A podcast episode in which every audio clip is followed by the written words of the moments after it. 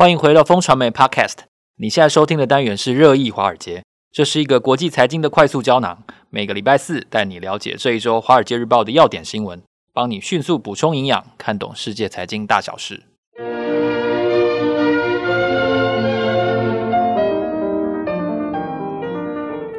各位听众朋友，大家好，今天是二零二三年八月三号，哦，已经进入八月份喽。我是风传媒的财经副总编辑周启源。坐在我身边的是好朋友志杰哥，嗨，大家好，我们是金牛帮帮忙导读电子报的共同作者，今天在这里为大家导读几则《华尔街日报》的重点要闻。首先看到的是，嘿嘿，近八成美国上市公司的业绩达标喽，财报周才登场两个星期而已，其实是惊喜不断哦。所以在这个激励底下呢，美股是不是会重新创造又一次的历史新高呢？第二个消息是关于中国大陆的。中国呢，每两年就会开发一台新车，但是呢，同样的历程，德国却要花四年。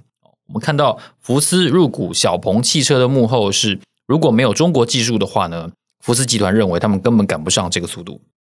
第三则消息呢，跟净零减碳是有关系的，就是净零减碳的进度呢，似乎有倒退的趋势，在煤炭这个部分呢，它重回了爆发式的成长，而且再创了新高。如果有两个国家，不减少使用煤炭的话呢，全球会加速进入一个沸腾的时代，也就是气温沸腾。第四则消息呢，跟中国大陆有关，就是新穷人是中共政权的最大威胁。当五分之一的青年人失业的时候，有看到上万个群众呢涌进了合肥市政府。白纸革命这个在中国不能被提起的关键字，这会不会再出现呢？会不会只是时间问题呢？最后节目要后段深谈的话题是人工智慧 AI 快速的发展，为众多产业的发展、社会跟形态带来巨大的改变。究竟人类应该如何跟 AI 共存呢？首先，我们先看到的是华尔街财报的消息，这个好的有点超过预期了哈，我们好像没有没有预期到这么厉害，真的耶！大概第二季财报到现在大概呃进行了两周嘛哈。前面只是暖身而已哈，通常 Micron 就是第一个嘛哈，接下来呢就重量级的就陆续登场。那上个礼拜呢，其实有几个重量级的企业都公布了财报哈，微软啊、Intel 啊、台积电啊、Google 啊跟 Meta 哈。今天呢，我们刚刚讲到这五家公司，Microsoft 很烂以外，Intel A 转亏为盈喽，然后台积电哦 Outlook 很差，本业 Q2 还好。然后 Google 呢，跟 Meta 呢，其实都超乎大家预期，特别是 Microsoft 下滑，哎，Google 反而上涨，那 Meta 也是上涨，所以其实蛮振奋的。这证明预期都是错的。对，对，预期错了，不是预期本来就是一个 benchmark 哦，你要跟 benchmark 比较才行。总而言之呢，在这个两周以来呢，其实大概有百分之七十七的公司最后的财报呢，比预期的好哦，这很棒吧？哈 近乎八成的这个比例耶，所以说大家预期说，哎，美股在基本面支撑下面，之前本来本来都只有这个消息面啊，然后资金面在蠢动哈，这个基本面上来加持之后，大家预期哦，美股可能再创历史新高的这个程度越来越高。那上一次的历史新高大概四千七百多点 S M P。五百好，那现在大概四千五左右，S&P 五百。那我们在录音的之前的前晚哦，又涨了哈。然后这个四千七百点到四千八百点这个关卡呢，能不能过啊？其实就看我们日后的这个财报能不能给力啊。特别是诶这一周的财报其实也蛮精彩的哈。最重要就是这个我们所谓的这个最重要的大哥啊，就是苹果在本周要公布财报。那苹果的财报呢？其实不只是台湾人关心哈，啊，我相信这个美国人更关心，做美股很关心啊，台湾人也很关心啊，因为台湾一堆瓶盖股哈。那苹果的第二季的状况如何？特别是对之后展望哦，之后的 iPhone 十五的这个，对，又又快来了哈，又快来了。嘿，听说 iPhone 十五的这个便宜的会更便宜，贵会更贵哦。哦，它会不会往这个方向走？我们就看看。这个这个礼拜苹果怎么说它的财报？另外还 Amazon 也会在这个礼拜公布财报，然后亚马逊啊，然后 Qualcomm 也会，AMD 哦，苏姿丰的 AMD 也会在这个礼拜公布财报，所以这是非常密集的财报发布周。那如果说财报真的坚挺的话，就不无可能哦，美股可能会上探这个历史新高。哇，那这个台股现在跌是跌太早了，也还好啊。我们就是 礼拜一就大跌一天呢，而且腰股本来就应该休息一下。对，对这这这倒是真的啊，这倒是真的。那另外，我们想看一下，这中国开发这个任何新技术，似乎速度都比呃欧美来得快。对，听说是这样。那福斯跟小鹏汽车的这个战略联盟，福斯这边的说法是说，他们期待。收到的是来自中国的这种速度，当然是这个。上个礼拜呢，这个电动车业最大的消息呢，就是福斯哦，这个大陆叫大众汽车 Volkswagen，它呢收购了小鹏汽车五个 percent 的股权。那收了之后呢，哦，花七亿美元，哇，这个溢价蛮高的，所以小鹏的股价就飙升哦，一消息宣布就飙升。那大家想说福斯哦，或是大众？现在是全球的汽车的一哥嘛，哈，出货量跟 Toyota 就是呃一前一后哈，算是这个非常非常重要的汽车集团。那为什么入股小鹏？小鹏老实讲，在这个中国电动车三杰里面算是垫后的，第一名是这个蔚来，没有没有卖很好啊，也卖不好啊，干嘛呢？这个福斯干嘛这样子呢？哦，其实这个《华尔街日报》给我们内幕消息，内幕消息是什么呢？其实呢。在这个啊、呃，大概三个月前，福斯呢负责中国业务的主管呢，就曾经发给这个内部员工一个内部信，然后他这个内部信呢，其实大部分时间赞扬这个中国创新速度是非常的快。他用一个非常简单的比喻啦，就是说中国公司能够在大概两年多一点点的时间就创造一个新产品，可是呢，福斯要四年左右。他说：“哎。”这个中国创新的速度跟这个趋势的这个呃能力，其实都比现在都比欧洲跟美国高出非常多倍。这个是福斯之所以要入股小鹏汽车很重要的原因。那他们两个呢，预计在二零二六年，也就是说三年之后推出一个共同车款，可能会推出一个大家知道，呃，中国是福斯非常非常重要的市场，以全球来说，占全球啊福斯比例大概快四成。三成八，所以非常非常重要的市场。可是最近这福斯在中国跌得非常的多。那以数据来看，二零一九年呢，福斯每一年在中国销售大概还有四百二十三万台。那现在呢，最近的二零二二年已经跌了一百万台。哇，一百万台从四百二十三万台跌到三百多万台，都去买比亚迪了是吧？出头而已。第一个是比亚迪啦，哦，可是呢。大众汽车呢，在中国推出的电动车其实评价很烂哦。那个 ID 三、ID 四，其实我看到诶，网上的负评也非常多。所以呢，诶，大家其实尝鲜，我看它在上市前几个月还不错，后来就逐渐下滑了，绝对没有那个油车这种气势。诶，占了全中国油车的四成，快四成，三成八。这个一掉掉了，这个一年掉了一百万台车。你如果是福斯总裁，你会不会慌啊？一定会慌啊！所以这次就入主小鹏汽车。可小鹏汽车到底会不会如这个预期的开花结果呢？其实我自己都这个问号还蛮大的哦。小鹏汽车自己都就像奇源讲，自己好像都不太行呢。那福斯跟他跟他合伙之后，能够擦出什么火花呢？我觉得这个问号啊。对，比这个惊叹号多了，对我而言实在是令人怀疑。对啊，我们我们当然不是唱衰了哈，但是通常这样子的的竞争并不见得。不过我觉得这个凸显一点呐、啊，就是德国车厂真的有点慌了，不知道怎么办啊！中国这么重要的市场一下掉了一百万台啊，怎么办啊？我觉得它这可能有一点病急乱投医的感觉。我觉得，那煤炭的复兴其实也已经有。将近有一年以上了！对，那这个局势其实现在的使用量似乎完全没有下降，这是不是代表嗯，绿能产业它在 globally 要全球来看的话，它的这个发展会碰到一些实际，也就是成本上的考量的对的压迫。其实绿能产业其实还在快速发展。那重点是说呢，去年是一个非常特别的年，大家知道俄乌战争吗？俄乌战争其实。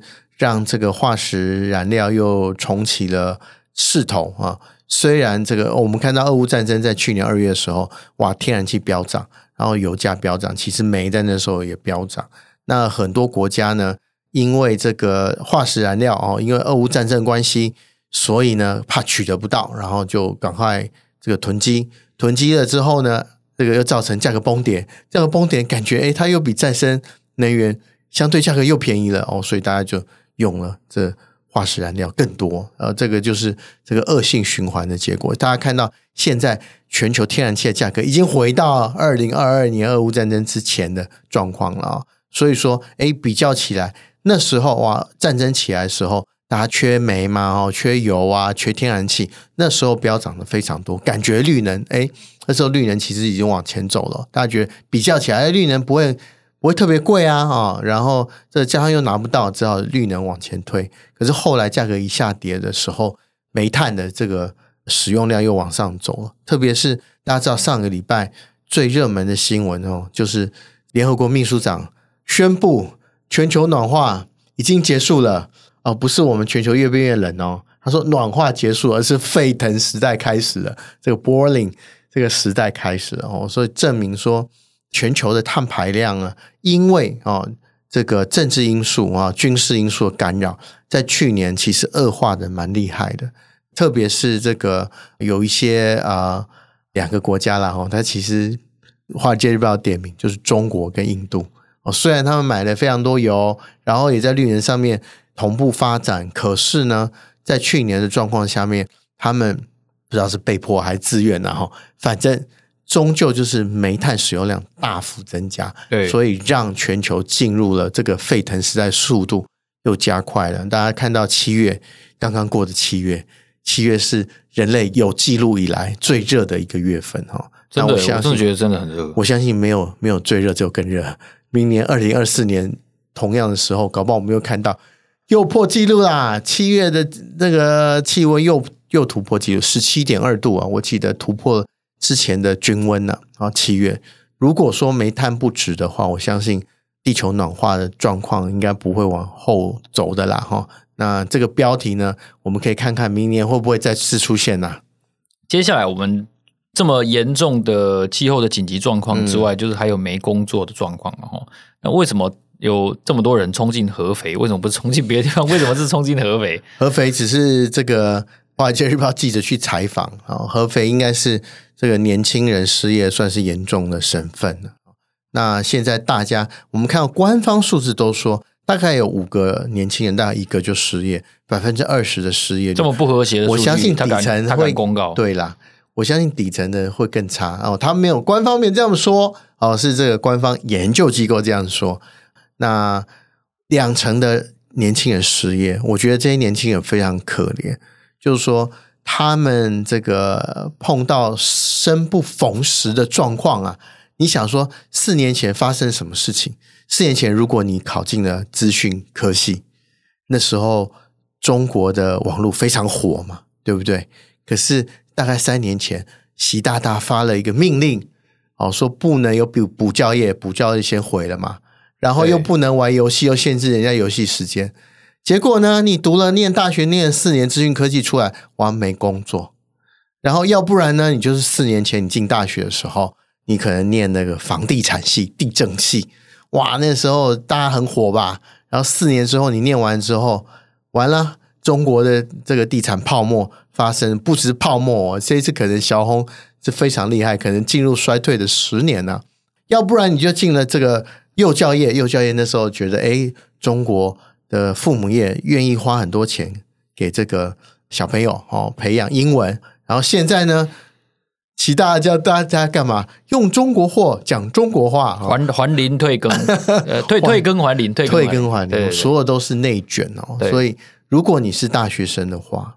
你出来会不会有一股怨气？各位，这个合肥呢，只是一个缩影。就合肥这个《华尔街日报》记者确实看到了上万名青年涌进合肥市政府。当然，这时候不是抗议啊，大家找工作，希望寻求政府的帮忙，是不是可以协助他们找工作？哦，所以涌入市政府找工作，找工作。不过呢，他外面已经有零星的抗议了，就是说，哎，为什么他们找不到工作？很多人。这个年轻人心灰意冷，然后那个官方说话就说：“哎，有工作你们不去做啊？当然有工作啊！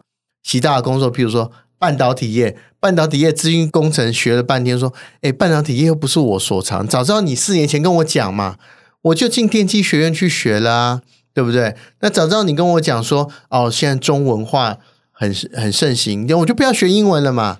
其实是因为政策改变太剧烈，然后中国的经济活动又跟政策指导有非常重要的关系，好像是哦，造成了哎。Mismatch 的状况，就是说我们打球有 mismatch 嘛，哈，就是你的后卫守到中锋啊，像你这个年轻人是这样子，我读的我读的科系，等我大学毕业出来，我没有相对应的工作做，所以说，哎，我们一方面看到中国半导体人才非常稀缺，可是又没有人才可以补，哦，造成了这个呃失业率这么严重，就是说没有我所学所长，在学校所学所长。没有办法应用到现在中国社会所需要的这个职务上面，这个也是一部分造成的这个失业率非常的严重。我今天早上才听那个高盛银行的 podcast 哦，他说，你如果在三年前问我二零二五年中国的经济成长会多少，我会跟你讲大概五或六。可是现在他们只敢估三到四，因为他们看到这个结构性的这么大逆不道的数字，哎，他们。这个我是高盛，不然你怎样？哦，我觉得这个反映了说，它结构性确实在经济上面产生了一些影响啦。就是说，哎，以前我可以用傻币的状况来解决这个事情，可是你浪费人家四年的青春，你傻币怎么傻？至少我要 pick up，比如说我要好，我今天从英文系毕业好了，我要去训练变成半导体厂能够这个。找到工作的人，我可能还要一两年的时间吧。那一两年时间你要我干嘛呢？吃土嘛。哦，所以大家群情激愤呢。所以说，看到这个呃零星的这个呃年轻人不满，那那大家知道，去年这个第四届白纸运动就是年轻人创造出来的。如果说这个就业问题不解决，我相信中国也是非常头痛了。习近平都非常关心这件事情，会不会造成白纸革命？现在当然言之过早。不过，我相信这个年轻人的气氛呢是在累积当中，不知道哪一个这个着火点哦会引燃引燃这个年轻人的怒气，那时候就可能会有类似白纸革命的这个动荡会发生。谢谢志杰哥完整深入的解说。在聊天机器人 Chat GPT 问世之后呢，全球掀起了一股生成式人工智慧 AI 的浪潮，不管是技术面、社会面或者是产业面，都因为这股浪潮而。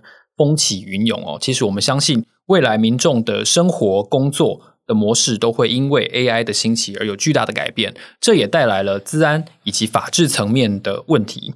在这些问题以及机会背后呢，到底会有什么样的新的未来涌现呢？今天的节目邀请到了许建仲博士和我们聊一聊，在生成式 AI 的大浪潮底下，我们应该如何跟 AI 和平共处？欢迎曲博，Hello，曲博你好，起源好，各位听众朋友大家好。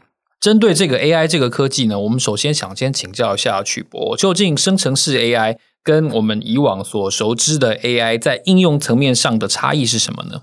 我们之前过去十年热门的 AI 呢，称为这个决策式的 AI。是，所谓决策式 AI，就是我用资料去训练一个模型，然后呢，利用这个模型去做决策。譬如说，我的自驾车到了路口要往左转或往右转，这个叫做决策。是。那从去年 Open AI 这个 ChatGPT 上线之后呢，这一波引起来的这个 AI 热潮，谈的是生成式的 AI。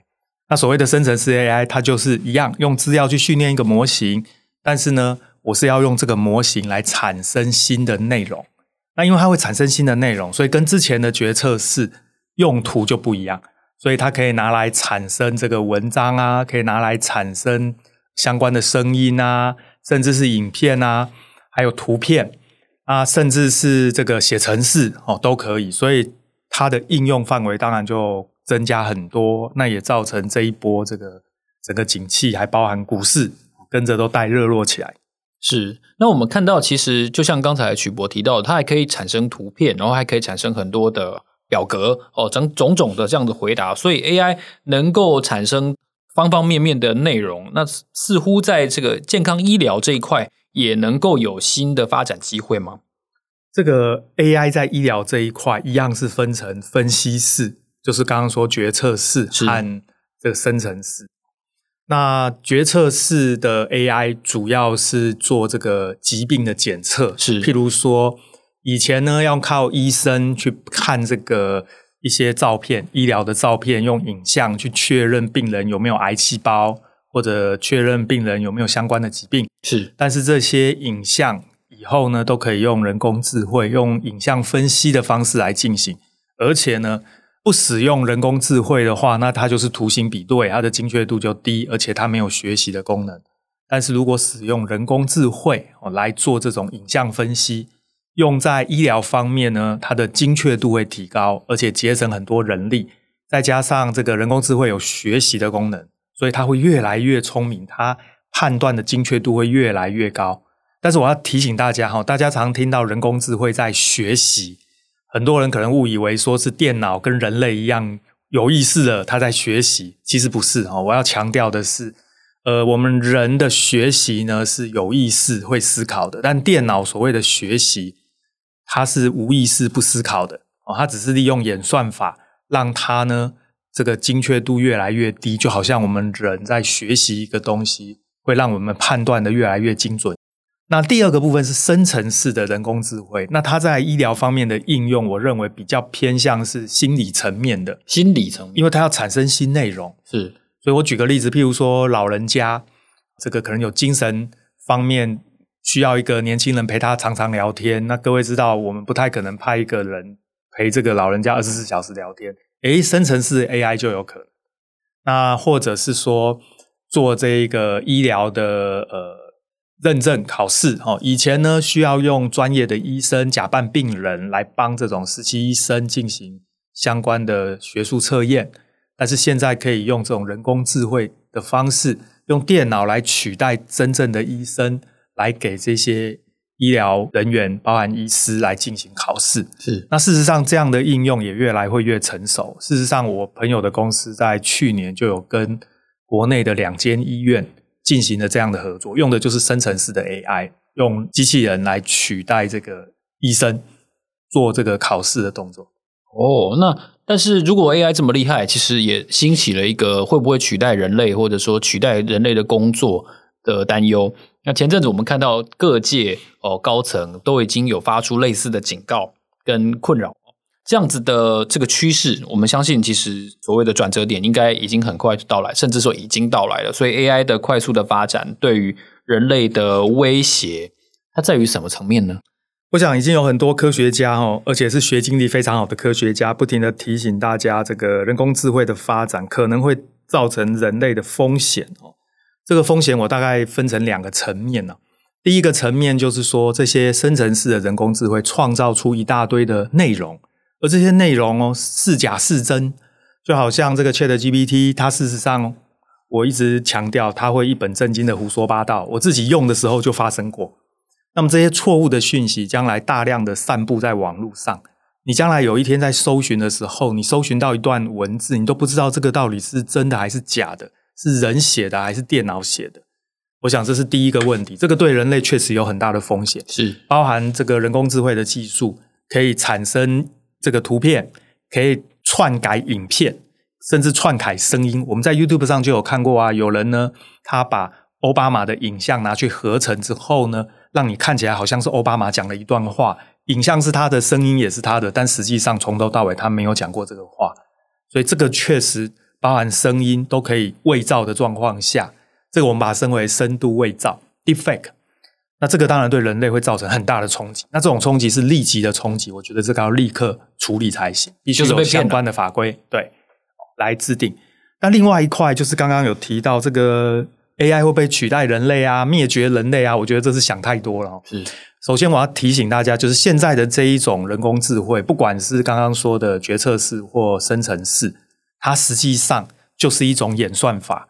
那么电脑的角色就是一个计算机。那个计算机再怎么算，它都是一个计算，所以不可能会有意识，不可能会思考，它也绝对不可能会灭绝人类，除非你把这个飞弹发射的按键连接到电脑，那当然就有可能。对，但是它的原因不是电脑有意识，不是电脑科幻电影《魔鬼终结者》里那种场景，其实不是，它纯粹就是在运算的过程中判断错误，然后飞弹就射出去，这当然有可能会但是我认为现在人还不至于去做这样的事情。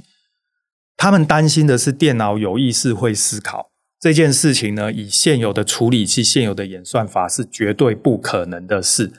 将来有一天，你看到有一个机器人坐在你隔壁，它有意识会思考，你把它的大脑打开，你会发现它大脑里用的绝对不是现在我们看到的处理器这种东西，不是二进位数位的元件。它会是一种全新的电晶体，各位可以去网络上查这个神经电晶体，诶，真的有科学家在做这种东西，但是很抱歉，他还在实验室，他真的在模拟人脑。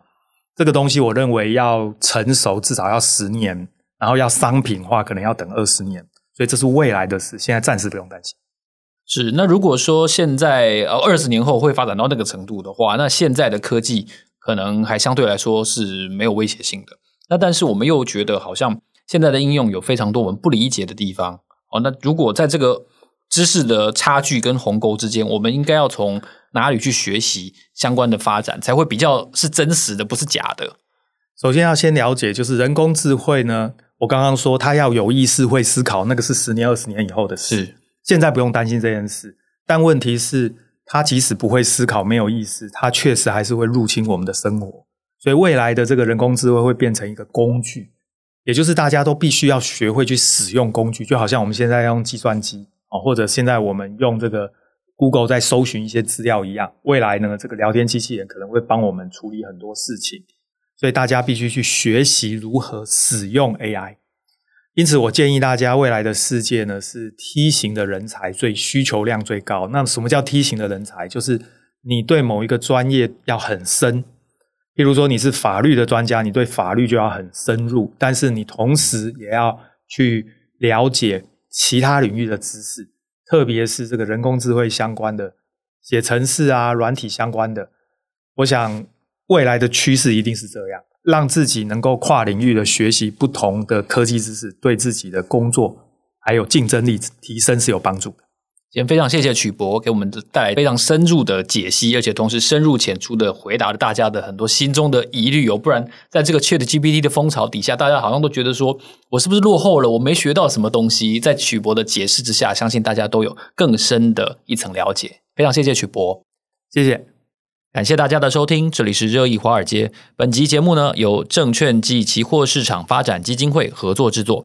下周四早上八点，我们会在这里继续为大家导读华尔街重点的要闻。如果你想要知道更多最新的消息呢，欢迎你透过节目资讯栏当中的连结，订阅我们发送的免费电子报，每周会有三封，为你快速掌握国际财经大事。让我们下周见，拜拜，拜拜。